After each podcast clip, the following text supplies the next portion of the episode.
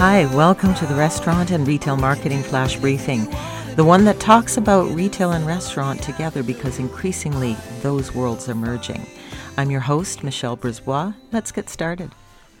In retail terms, we've talked about the power of Amazon. It's the granddaddy of retail, especially when it comes to online.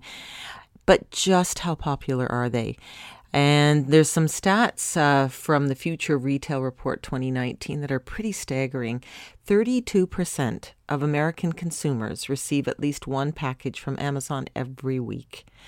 And when you look at things demographically, it gets even higher for younger consumers.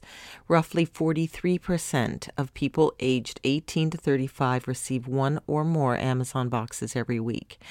So that's pretty staggering.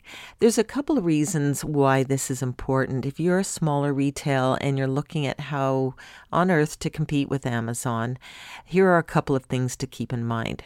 Number one, write your own product descriptions. Make sure that if you're selling products that are also on Amazon, that you're not using the same descriptions. Your vendor, your manufacturer may provide you with wonderfully written descriptions, but Google will look at that as duplicate content and they'll send the traffic to Amazon. So that's one little thing you can do.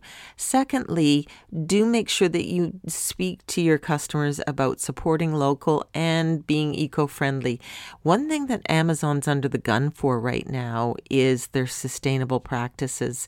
And uh, often, you know, in an effort to get things to you quickly, you will, if you order three things, they will come on three different days and three different boxes. And you might have ordered small items, and uh, that's not very eco friendly. So, um, as they improve their logistical um, processes, I'm sure they'll get some of that under control. But for the moment, it's a bit of a weakness they have. So, you might want to just highlight that.